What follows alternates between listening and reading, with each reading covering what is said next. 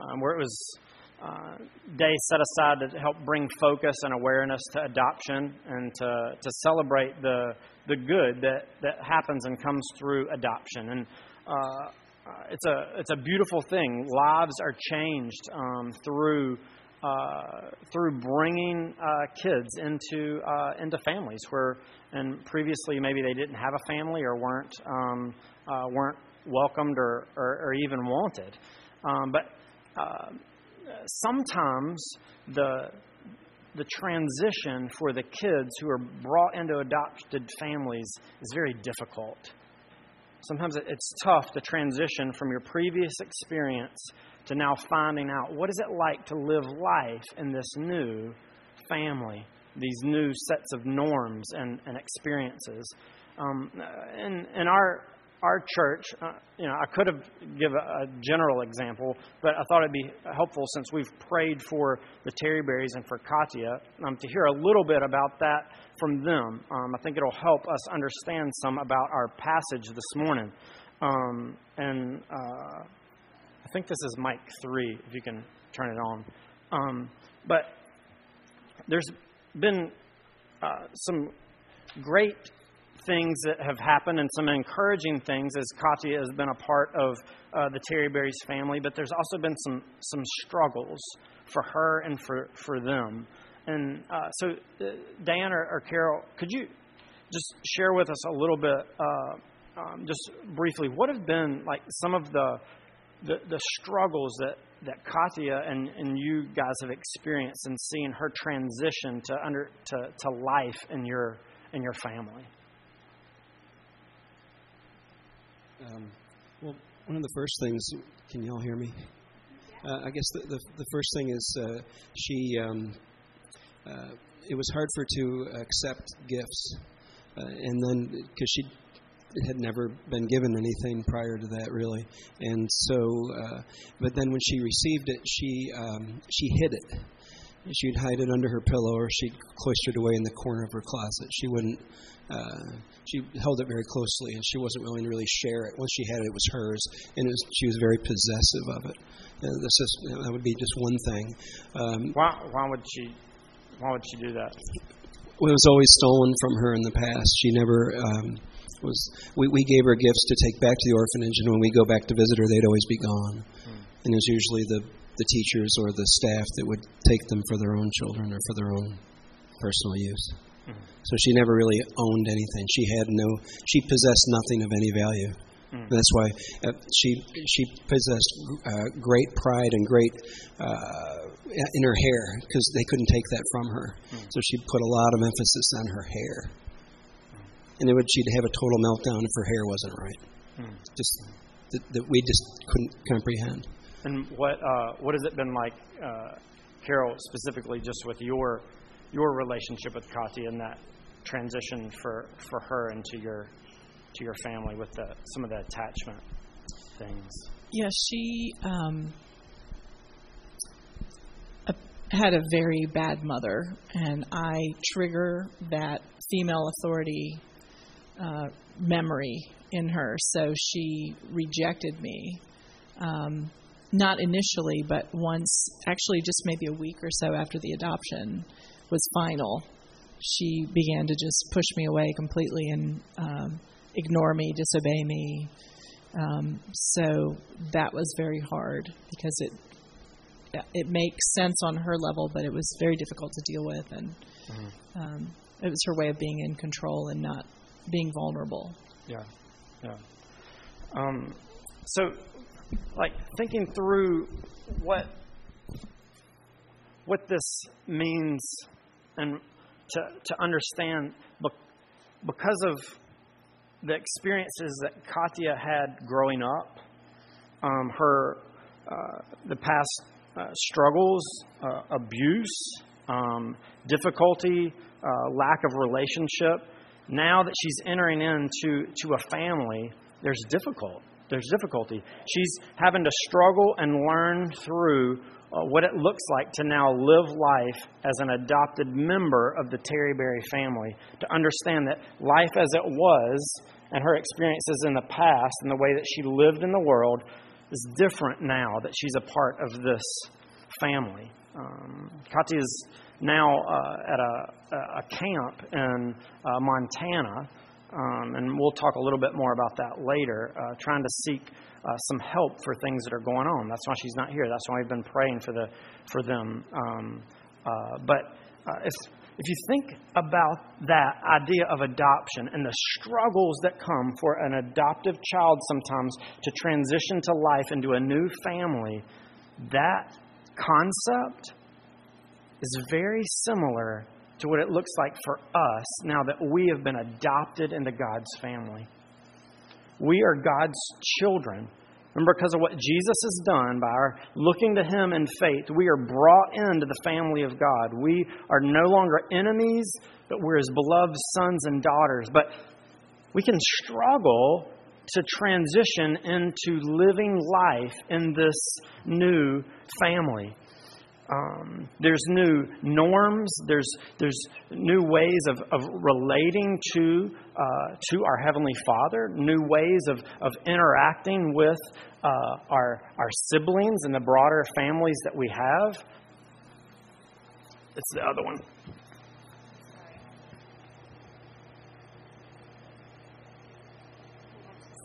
Sorry.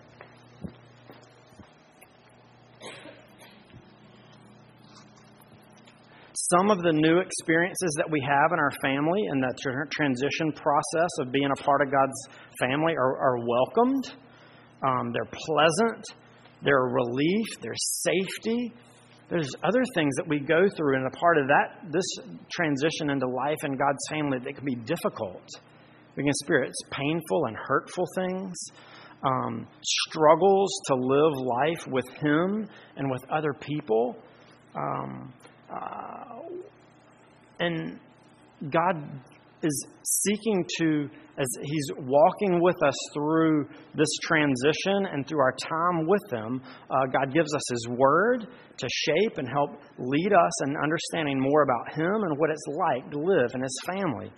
Remember, we've been working our way through Genesis. Genesis has been revealing to us who this God is that we serve. This God who now says, I am your God. You are my people. Um, what does it look like to transition to life in this family, to be a part of God's family? Uh, remember last week what we saw with Jacob that as God is working through his plan of rescue and restoration, um, God has said that he's going to be working through Abraham's line. And we see that the Abraham's grandson Jacob is the one that he is going to be working out his covenant promises through. And God appeared to Jacob and said, I am going to be with you. I am your God. I'm going to protect you. I'm going to keep you. Jacob is a part of God's family. But what we're going to see this week is that Jacob struggles. He struggles greatly to understand what it looks like to transition to this new life as a part of God's family, as one of his beloved sons. And so, hopefully, as we look at, at Jacob's life and his interaction with his God, we'll learn a lot about our own struggles and uh, for us to figure out what it looks like for us to live as sons and daughters of our God. So, if you would, look um, uh, in uh, chapter 29 of Genesis. If you want to follow along in one of those Bibles there in front of you, it's on page 23. We're going to look at all, uh, well, we're going to look at most of, uh, uh, of chapter 29, um, verses uh, 1 through 1 through 30 this morning. so, beginning there in verse 1 of chapter 29. Then Jacob went on his journey and came to the land of the people of the east. Uh, and as he looked, he saw a well in the field. And behold, three flocks of sheep lying beside it, for out of that well the flocks were watered. The stone on the well's mouth was large, and when all the flocks were gathered there, the shepherds would roll the stone from the mouth of the well and water the sheep, and put the stone back in its place over the mouth of the well. Jacob then uh, Jacob said to them, My brothers, where do you come from? They said, We are from Haran. He said to them, Do you know Laban, the son of Nahor? They said, We know him. And he said to them, Is it well with him? They said, It is well. And see, Rachel, his daughter, is coming with the sheep. He said, Behold, it is still high day. It's still not time for the livestock. To, uh, is it not time for the livestock to be gathered together? Water the sheep and go, pasture them. But they said, We cannot until all the flocks are gathered together, and the stone is rolled from the mouth of the well. Then we water the sheep. While he was uh, still speaking with them, Rachel came with her father's sheep, for she was a shepherdess. Now, as soon as Jacob saw Rachel, the daughter of Laban, his mother's brother, and the sheep of Laban, his mother's brother, uh, Jacob came near and rolled the stone from the well's mouth and watered the flock of Laban, his mother's brother. Then Jacob kissed Rachel and wept aloud. And Jacob told Rachel that he was her father's kinsman and that he was Rebekah's son, and she ran and told her father. As soon as Laban heard the news about Jacob, his sister's son, he ran to meet him and embraced him and kissed him and brought him to his house. Jacob told Laban all these things, and Laban said to him, Surely you are my bone and my flesh. And he stayed with him a month. Then Laban said to Jacob, Because you are my kinsman, should you therefore serve me for nothing? Tell me, what shall your wages be? Now Laban had two daughters. The name of the older was Leah, and the name of the younger was Rachel. Leah's eyes were weak, but Rachel was beautiful in form and appearance. Jacob loved Rachel, and he said, I will serve you seven years for your younger daughter, Rachel. Laban said, It is better that I give her to you than that I should give her to any other man. Stay with me. So Jacob served seven years for Rachel, and they seemed to him but a few days because of the love he had for her.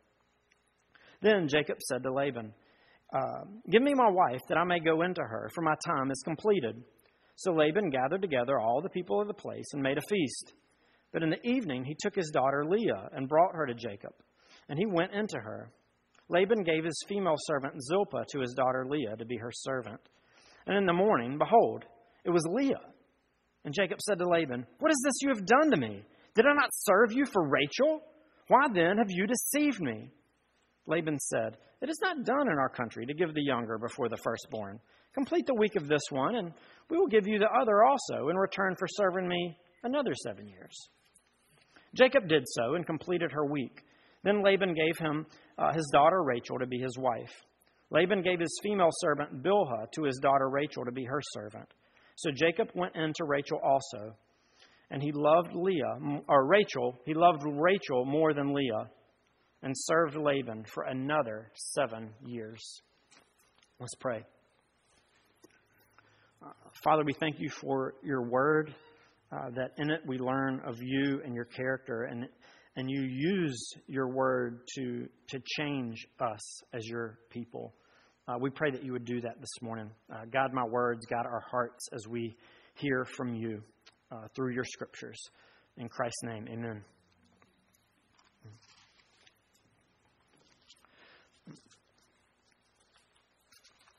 Um, remember, as we've been working through Genesis, uh, we see that and have talked about this uh, passage, this book has been written by Moses, and he's writing it to the, the Israelites, either the Israelites who are in Egypt just getting ready to, to leave, or as they're, um, they're in the plains of Moab about to uh, enter into the promised land, as God is trying to reveal uh, himself more fully to them. And so Moses is recounting and, and setting up uh, this book to shape and guide and teach God's people.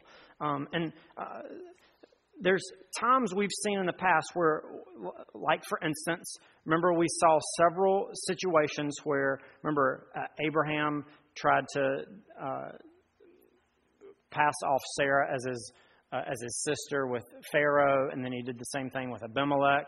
And then we also saw Isaac do the same thing with Rebekah, trying to do the same, a similar thing with Abimelech. And we've seen that in order to understand more about what Moses is trying to teach us in those situations, we compare the two accounts and see the differences as it helps open up and see why would he put uh, uh, these uh, the similarities of these accounts in here to uh, and, and insight comes from comparing those two. Um, so I don't know if you remember back to when uh, um, Rebecca was first found as a wife for Isaac. That also happened in a similar scene as this. Remember, here Jacob comes, he comes to a well, and it's at this well scene that he meets and he encounters Rachel for the first time. Well, remember, it was at a well scene that uh, Abraham's servant encountered. Uh, uh, Rebekah for the first time as he was sent by Abraham to go to this same land to find a wife for Isaac. Um, it, it's interesting if we look and compare these two accounts and looking at Abraham's servant's actions as he enters into finding a wife for Isaac, and Jacob's actions and the way that he carries out this process of finding a wife himself in this same land. Remember, that was part of Rebekah's scheme for uh, having Jacob leave. One, it was to save his life because he tricked Esau, and Esau was out to kill him, but it was also because she didn't like the Hittite woman that, that Esau had married, and so she was wanting to find uh, uh, a suitable wife for, for Jacob. Um, but I don't know if you remember back in, uh, was, this was in chapter 24. Um, notice uh, here, as we look at what Jacob does and how he responds, Jacob uh, comes in. There's, um, uh, he, he sees this, uh, this well where these, these normally people would get water for their, for their sheep. Um, uh, he's asking, he's trying to ask around to see if he can find out if anybody knows about Laban because he's trying to find his, his mother's family. It just so happens they do know Laban, and lo and behold, here comes Rachel with the, the sheep. Jacob, he says, Hey, you know, we saw in verse. Um, uh, uh, verse 7 it's like Jacob wants to get a little bit of time alone with Rachel, and so he tries to get these other shepherds to hit the road. He says, Behold, it's still high day. It's not time for the live- is it not time for the livestock to be gathered together? Water the sheep and go, pasture them. Like, come on, water your sheep, guys. Get out of here. I want to talk with her by myself. Um, this well is a little too crowded. Um, but they say this: we can't all, uh, we can't do this until all the flocks are gathered. The, the, uh, uh, and then that's when the stones rolled away. So the idea was there's a stone over the well. There's a pretty large stone. So usually, um, we don't know if it's due to their their laziness as these these shepherds, or if it really was a big stone that they needed the help of other people to take it off so they could get their water. But either way, they were waiting. And Jacob's like, um, uh, they they won't leave. So when Rachel uh, gets there, Jacob shows off how strong and sufficient as a, a, a, possible suitor he is by himself, taking it into his own hands, all on his own. Jacob goes up, he removes the stone from the well, and then uh, enables uh, all of Rachel's sheep to.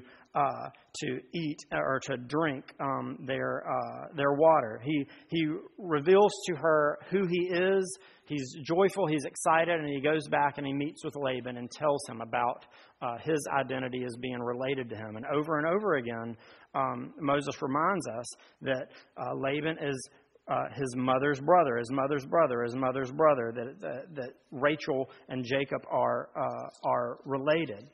Now, if you look back to the other account in chapter 24, it's interesting to see the differences in how Abraham's servant approaches this same task that he's been given.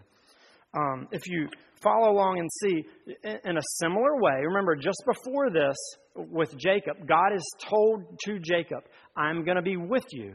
I'm going to keep you. I'm going to guard you, and I'm going to protect you, and I'm going to bring you back. So when Jacob had that knowledge. Here, the, in chapter 24, the servant of Abraham receives the same information or similar information that God's going to be with him. In verse 7 of chapter 24, Abraham tells the servant this Yahweh, the God of heaven, who took me from my father's house and from the land of my kindred, who spoke to me and swore to me, To your offspring will I give this land, he will send his angel before you, and you shall take a wife for my son from there. So Abraham is telling his servant, Look, as you go to find a wife for my, for my son, no, God is going to be with you. He's at work. Trust and rely on him as you go to do this.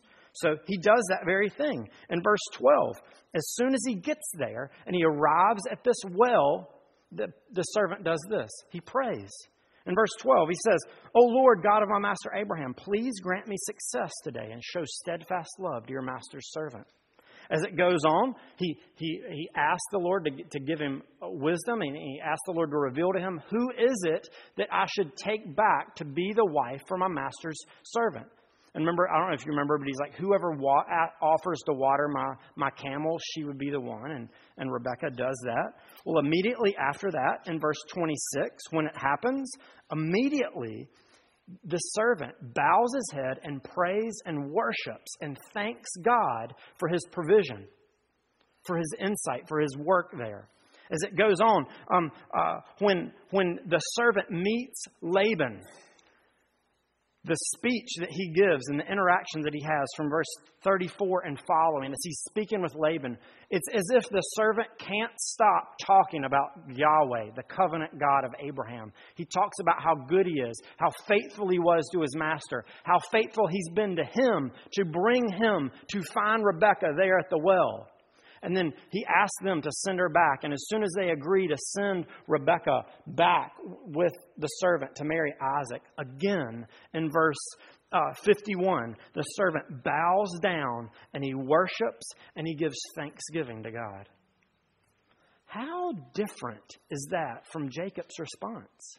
Jacob had the same information God will be with you. Yet God doesn't seem to factor at all in Jacob's approach to life. God isn't even mentioned. The lines of communication between Jacob and God seem to be non existent, as if Jacob doesn't want to talk or communicate with him at all. Um, Jacob is living life independent of his heavenly father.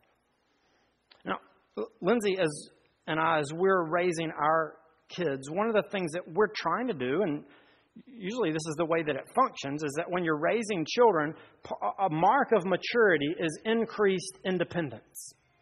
You know, hopefully your kids aren't going to need you to dress them for the, the rest of their, their lives. There will come a time when uh, my children no longer will I hear from the bathroom, I'm done. I mean, hopefully when Beckett's 24, that's not going to be what happens when he comes home from school. Uh, the goal of parenting, a mark of maturity, is increasing independence in the life of your children as they learn more to function on their, on their own, apart from you. Making their meals, dressing themselves, taking care of their own hygiene, getting a job, supporting themselves, living on their own. That's what we're moving for.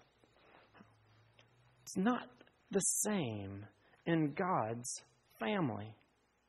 If we think that a mark of maturity, because that's what we're used to experiencing in the world, is that a mark of maturity and, and as we adjust and transition to life in God's family is growing independence apart from God, then we've got it completely wrong. The mark of maturity, of walking with God in the midst of His family, is actually growing dependence. We grow more and more dependent on Him. You notice the, the servant showed great maturity. He exhibited a life of dependent communication between him and his heavenly Father throughout this whole process. He had undergone a lot of discipleship with Abraham, apparently, and he's resting and he's depending completely on, on the God of Abraham throughout this whole encounter. Jacob, on the other hand, is functioning completely and totally, totally independent of, of God. Not seeking God's way, not asking God what he should do, not asking, hey, will you help me find the, the right wife? Is this the right one? Should it be Rachel? Do you have any counsel for me as I engage and interact and talk with Laban? No. Jacob, we see he's resting on his own strength and his own ability to lift the stone off of the, the well all by himself. To go at this with his own thinking and his own wits, relying only on his own desires and his perception of the situation, eagerly jumping in and saying, Yeah, seven years, I'll do it. What does it look like for us? If, if God is with us, which is what the heart of the gospel is. Remember, that's what we've seen. The good news of the gospel is that we now have Jesus. He's with us. If God is with us, then what does dependent communication, resting in Him, look like for you and for me? Do we walk and live our lives in such a way that, that prayer and seeking God's counsel comes as an afterthought? For me, that's a, that's a, a struggle. I, sometimes, because of uh, uh, my experiences in the past, um, it's, and I've talked with, uh, with some of you about this before.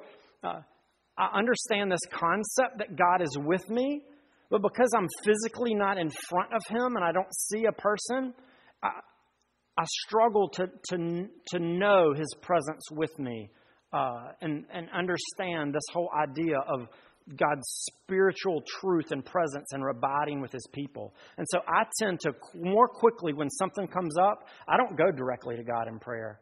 I'm going to call one of you. I'm going to call one of my friends. I'm going to. Uh, I want to. I want to have counsel from a real person. But is not God a real person? Is He not there with us as His people? God has given us His Word. He's given us prayer as a means to communicate and seek Him.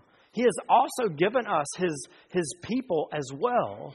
But as we live life in relationship with, with our God, a mark of us growing in maturity is relying more and more on Him, being dependent upon Him. Um, uh, what that means is, is that, uh, well, even to, even to think about it, part of it uh, us may, may begin to think, well, I mean, why pray? I mean, we've, we've looked and seen God's sovereign. He's in control of, of all things. He's all powerful. If, if uh, was was Rachel not the, the, the right one for, for Jacob here? If he's still got the same girl, regardless of whether uh, he prayed to God or not, what does it matter? I mean, didn't God's promises still go go on? Um, maybe maybe God's reason that He calls and invites us to pray doesn't have to do always with the results. Maybe it's not all about the results, because sometimes maybe we approach God as just one that we go to for information. I want to know God's will. Help me figure out what to do in this scenario or this circumstance. Maybe we pray to Him when things are getting tough, or, or if uh, we want to understanding about a job or a move or uh, a transition. Maybe we don't, but sometimes maybe we can approach him as just as a, a means to gathering information, and then once we get it, we're moving on. But maybe maybe what God is, is saying is in the process of, of dependent communication is maybe it's more about the relationship that's being formed about us being shaped and changed as, with God's people as we interact in relationship with Him, and uh, the, the result isn't all the time the focus. Now, I'm not going to ex- seek to try to explain all the intricacies of how prayer works. God does use prayer. Scripture tells us that. When we don't pray, we miss out on things. James says, You don't have because you don't ask. Now, James isn't talking about flipping through the, the the wish book and getting all of the, the toys and gadgets that you want. He's talking about wisdom and God's presence with us um, and, and guiding us. Uh, but n- notice what Jacob misses out on here because he's not seeking God. What did the servant what happened over and over as it went through the servant's process of communicating independent communication with God through this whole process? The servant began to change. You know, the results in him over and over again, if you remember, it moved constantly to as he prayed and sought God and he, he was uh, expressing, I need you.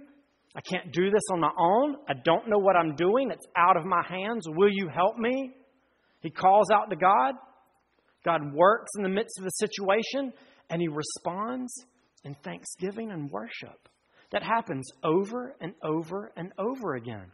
through this process of communication with his father, the relationship between the servant and the God of Abraham grows closer. Their intimacy deepens and they're more and more connected. Jacob, through this whole process, God's not even mentioned. He's unaware and he's, he's actually forfeited the opportunity to see how God will provide, how God will, in a unique way, be present within this, this situation. Jacob doesn't have the opportunity here for his, his relationship to be deepened and strengthened. If we think about prayer in that way, sometimes it's tough because maybe growing up in church, you hear, oh, you need to read your Bible, you need to pray, you need to go to church. If you want to be a good Christian, you got to do these things. But do you ever think about what's happening when you're not praying? What you're missing out on? Maybe the good reasons that God calls you to pray is because He's present in prayer, that He's with His people in prayer, that He's not just passing on information like God's just this giant magical 411 guy or Google that gives you information when you need it, but he actually is, is personal. He wants to connect and be involved in your life and deepen your relationship and connection with Him and involve you in the work that He's doing in the world. The response that should come and flow out of God's presence with us is our growing understanding of our need for Him and our expressing our dependence with Him and dependent communication should shape and transform and affect our hearts as His people as we engage in this world. It's a privilege to pray. Too many times for me, maybe it's like you, it's a struggle. It's not something I want to do. I don't know what to say. It's boring. I have other things to do. But if we see it as the opportunity to converse and connect with the God who created all things, who desperately loves you, who has given his son for you, man, it no longer looks like a chore or a check in the box that I need to, to put off. It's not, I have to pray, but I get to. See, a mark of being a part of God's family and something that we're going to have to learn is this practice of dependent communication, of relying and connecting with our God. And the scriptures, it should motivate us. And God's sovereignty should not be an excuse for inaction. It's never that way in the scriptures. It should move us more to pray to a God who works and who is with his people. But hold on. With his people? Uh, I mean, I know that he, that he said that to Jacob. Remember? This is what he said just before this passage uh, in verse, uh, or in chapter 28. He, he said uh, this to Jacob as he, he entered in and met with him. He said, um, uh, in verse 15 of chapter 28 Behold, I am with you. I will keep you wherever you go. I will bring you back to this land, for I will not leave you until I've done what I have promised. Part of that promise was that he was going to bless him, that he might be a blessing. But think about it from Jacob's perspective here as we look at what's, what's happened. What happens as a result of Jacob so far being in Haran. He does meet Rachel. He gets connected with Laban. And through this process, Laban actually greatly mistreats Jacob. Jacob Laban ends up mistreating a lot of people, Rachel and Leah included. And we'll look at that more next week. But what ends up happening here is he engages and encounters Laban. Jacob is manipulated and taken advantage of in this situation. Um, and it leads to actually seven, seven uh, another three or four years, over 20 years of Jacob experiencing hardship and difficulty in this relationship and, and circumstances that he has this relationship with Laban. How is that God being with him? You're with me, God? You were going to keep me and protect me? Where were you? I know I might not have talked to you, but you're the one who said you were going to be with me. Why then am I experiencing this now? Why am I in this relationship with this guy who continues to take advantage and deceive me over and over and over again? We're going to see it. I thought you said you were going to bless me. This is blessing? This hard trial, this difficult circumstance? This is a stinking joke. What kind of God are you? If this is you being with me, maybe I don't want you to be with me at all. Because so far it just looked like more hardship and difficulty for me. Is that what is going on here? Is God absent from Jacob? His name's not mentioned, but some things seem to, to come out here. Um, if you notice what happens in this scenario, this whole deception, uh, just generally as we look over what, uh, what goes on from, uh, uh from verses uh, 21 and, and following. Uh, this is generally what occurs. So, under the cloak of darkness, where it's difficult for people to see, um, Laban passes off the older daughter as if she's the younger one to Jacob.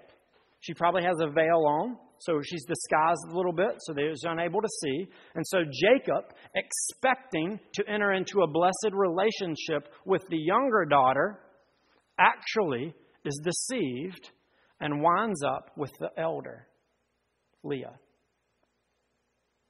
Does that sound similar? Remember what Jacob's just done a couple chapters before.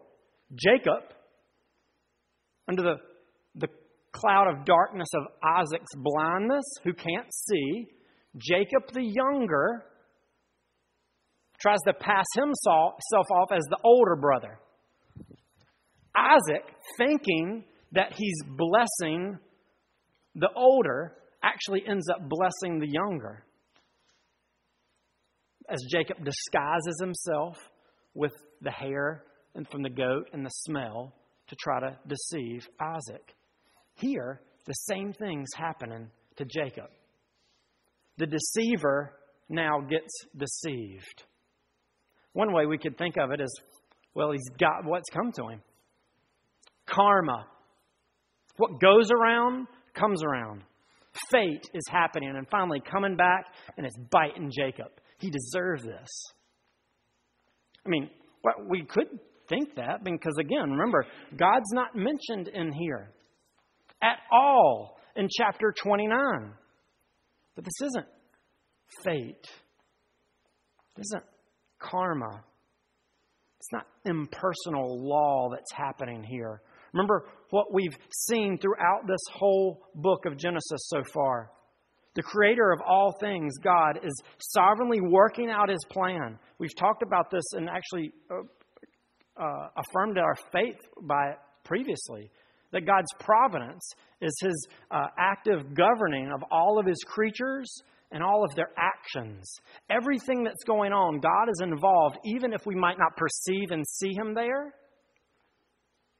But he's behind the scenes. So that means that here, what's going on is, is not just impersonal fate kind of stuff happening, but God is at work working out this situation and this scenario so that the deceiver being deceived is a part of God's work and his plan in Jacob's life. Maybe that doesn't clear it up for us at all because that still seems kind of heartless. That means instead of God not being with Jacob and it just happening, now we're saying what? God was involved in this? You were a part of this happening? What kind of father are you? What kind of love is there in that? That you'd bring this hardship and difficulty in my life? Thinking back to, to, Dan and Carol and Katya. Uh, so, Katya was not here for Thanksgiving. Katya will not be here for Christmas. Now, some might say, how heartless, how how cold. Do you not do you not love her? Why is she not with you? What kind of love is there in that? Have you not rejected her? Uh, Dan and Carol, explain a little bit what what's going on. Why is she why is she away right now?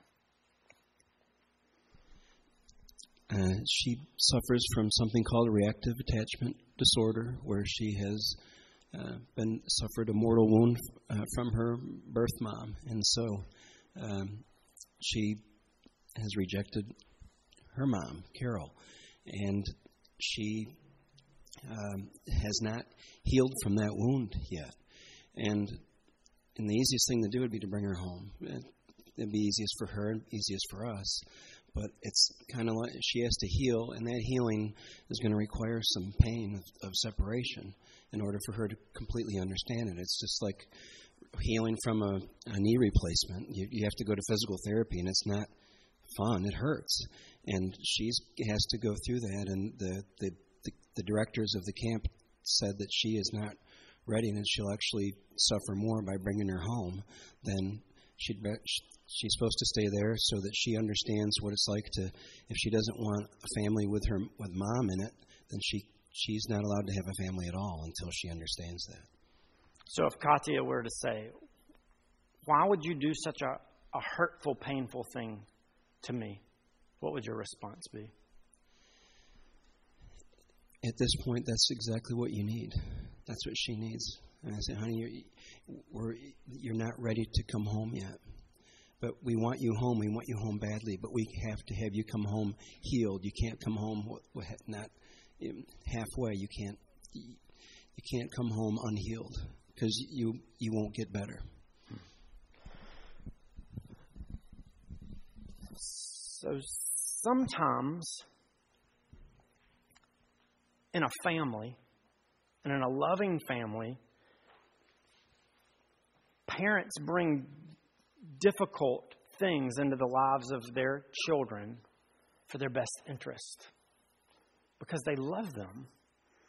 Katya is going through therapy at this camp, and what's best for her to achieve and find healing is to be able to process and work through these things there, and for her to be brought back home for the holiday time would actually set her back because of the things that she's working through.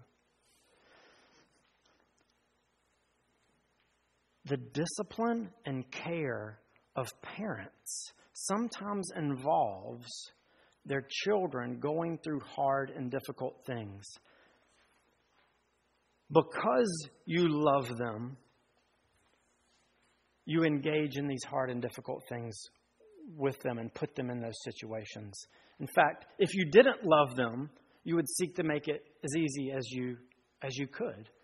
Uh, the the author of of Hebrews describing and talking about God and his presence in the live the lives of his people he describes the relationship of what it's like to be a part of God's family and he talks about discipline listen to listen to what he what he says have you forgotten the exhortation that addresses you as sons this is from Hebrews 12. My son, do not regard lightly the discipline of the Lord, nor be weary when reproved by him. For the Lord disciplines the one he loves and chastises every son whom he receives. It is for discipline that you have to endure. Uh, God is treating you as sons. For what son is there whom his father does not discipline? If you are left without discipline, in which all have participated, then you are illegitimate children and not sons. Besides this, we have, uh, we have had earthly fathers who disciplined us and who, we respected them. Shall we not much more be subject to the Father of spirits and live? For they disciplined us for a short time as it seemed best to them, but He disciplines us for our good, that we may share His holiness. For the moment, all discipline seems painful rather than pleasant but later it yields the peaceful fruit of righteousness to those who have been trained by it. The deceiver is now being deceived. He's experiencing the hardship and the pain and difficulty that come from what happens when you, in lies and deceit and manipulation, seek to take advantage of other people. Now Jacob is experiencing the hard and difficult pain of what happens when you interact with people around you like that. He's suffering. Even did you see how he, he cried out uh, to, uh, to Laban in verse 25? What is this that you've done to me? Did I not serve with you for Rachel? Why then have you deceived me? Jacob's beginning to realize the effect that his sin, that others' sin has on him. And hopefully, what he'll begin to see is the effect his sin has on other people. You see, God in his mercy and his love is disciplining Jacob here. See, this is another aspect of life within God's family, is experiencing his fatherly love and discipline. The only difference that we see here in this whole section between Jacob and Esau is God's persevering, pursuing fatherly love and care for Jacob. God has said to Jacob, I am with you and the, what it looks like for me to be with you and what it looks like for me to bless you is for me to discipline you, for me to begin to shape your heart and realize and, and for you to see the effect your sin has so that you might repent, so that you might be restored, so that you might heal. You see, Jacob might be tempted to say, Where's the blessing? But what the author of Hebrews is telling us is that discipline is blessing. It's only illegitimate children that receive no discipline. The loved and the ones that are loved and delighted and cared for experience the blessing of God's disciplinary care in their lives. Now, for some of you, this may br- trigger things Maybe we all have some sort of attachment disorder when it comes to relating to our Heavenly Father. But this is what we need to understand His character. The only way you can trust and see His discipline as good is if you remember and are reminded the fact that He's good, that He's good, that He's faithful, that He's perfect, that He loves you. What you're going through and what you're facing is in the context of a relationship with a Heavenly Father who desperately loves you. How do you know? How can I know that He loves me? Because right now, all I'm experiencing is a bunch of junk. Remember what He's been promising the whole way through Genesis? I'm sending one who's going to come I'm sending one who's going to come and who's going to break the effects of sin and crush and defeat the evil one and lead my people to restoration and healing and deliver you from and rescue you from your sin. We know how much God loves us and his faithfulness to his people because he sent his only son to redeem and save you. Jesus, the beloved son, set all of that aside so that he could be rejected in order that you and me, sinners, could be welcomed and accepted into God's family. And now what we experience is God's loving care. Now, is every hardship and difficulty that you go through is God's discipline, and you need to be like, oh man, why did I sin now? What happened? Why is my kid sick? God must be disciplining me. I must have sinned. Why am I sick? Oh, why is this happening? Why did I lose my job? Why am I having this relational difficulty? Why did this happen? No, not, not everything that happens. Is that a good question to ask? Should we look and delight and, and, and see as a good thing God's discipline and look for it as an opportunity to say, God, how would you, what are you trying to teach me? Are you exposing me? How are you wanting to make me more like you? Yeah, but we also need to remember the context of the world we live in. We're in a fallen world. Sometimes the, the things that we experience are due to others' sin. Leah is one example. Man, how was she mistreated by her father? It's almost like he treated her like she was one of his livestock rather than one of his daughters. He didn't love or care for her. We'll see God's care for Leah. Don't Let's not forget her. We'll see next week. God demonstrates incredible mercy and compassion to her. But sometimes we suffer from other people's sin, and that's just injustice. It's not God punishing you. Other times, things happen just because we live in a broken world. But there are times where God does discipline and care for his people. And the response for us should be, as we learn to live life in this adopted family, is like the servant thankfulness, worship, praise, gratitude, trusting our God that in the midst of our sin, He would care enough to break into your world and mine and make you miserable with the rebellious decisions you and I make? Because He loves you. Because He loves you. Welcome back, guys.